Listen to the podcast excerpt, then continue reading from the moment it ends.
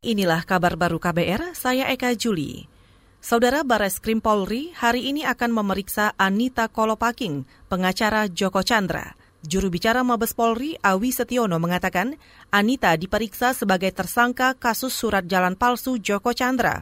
Anita sebelumnya dicekal ke luar negeri selama 20 hari, terhitung sejak 22 Juli 2020. Terkait dengan AK, Rencananya yang bersangkutan dipanggil oleh penyidik Baris Krim Polri eh, sebagai tersangka pada tanggal 4 Agustus 2020 pada pukul 09 WIB. Jadi kita tunggu perkembangannya besok. Tentunya akan kita update apabila ada hal-hal yang perlu kami sampaikan kepada rekan-rekan.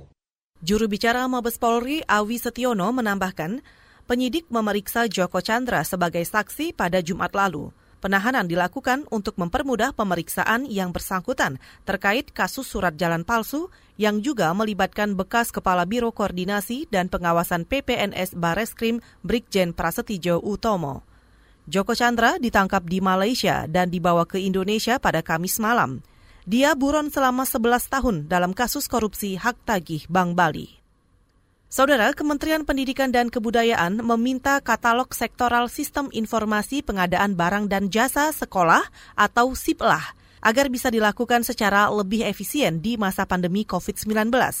Sekretaris Jenderal Kemendikbud Ainun Naim mengatakan, Sekolah wajib berkomitmen mewujudkan tata kelola keuangan yang tepat dalam penggunaan anggaran melalui bantuan operasional sekolah. Dalam melakukan pengelolaan dana dan penggunaan dana untuk mengadakan atau belanja barang dan jasa untuk melayani layanan pendidikan, untuk melayani masyarakat dalam hal e, pendidikan, penggunaan atau pengelolaan dana tersebut harus dilakukan sesuai dengan kebutuhan dan dikelola secara efektif, efisien, transparan, dan akuntabel.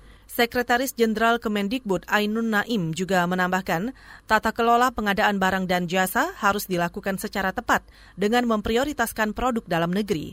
Sebelumnya, SIPLAH atau Sistem Informasi Pengadaan Barang dan Jasa Sekolah dirancang untuk memanfaatkan sistem pasar daring yang dioperasikan oleh pihak ketiga. Sistem yang dapat dikategorikan sebagai SIPlah harus memiliki fitur tertentu dan memenuhi kebutuhan Kemendikbud. Saudara, ISIS mengklaim bertanggung jawab dalam serangan besar-besaran di sebuah penjara di kota Jalalabad, Afghanistan – Serangan itu menyebabkan sedikitnya 29 orang tewas dan 50 orang terluka. Serangan ISIS dilakukan pada minggu malam waktu setempat. Pejabat setempat mengatakan serangan berlangsung selama sekitar 20 jam, diawali dengan meledakkan bom mobil di pintu masuk penjara. Dalam serangan ini, delapan orang penyerang tewas. Saat serangan dilakukan di penjara, terdapat sekitar 1.800 tahanan. Sebagian besar dari mereka adalah anggota Taliban dan ISIS. Belum ada kejelasan apakah serangan itu dimaksudkan untuk membebaskan para tahanan, dan usai penyerangan sebanyak seribu tahanan yang sempat melarikan diri kembali ditangkap. Saudara, demikian kabar baru, saya Eka Juli.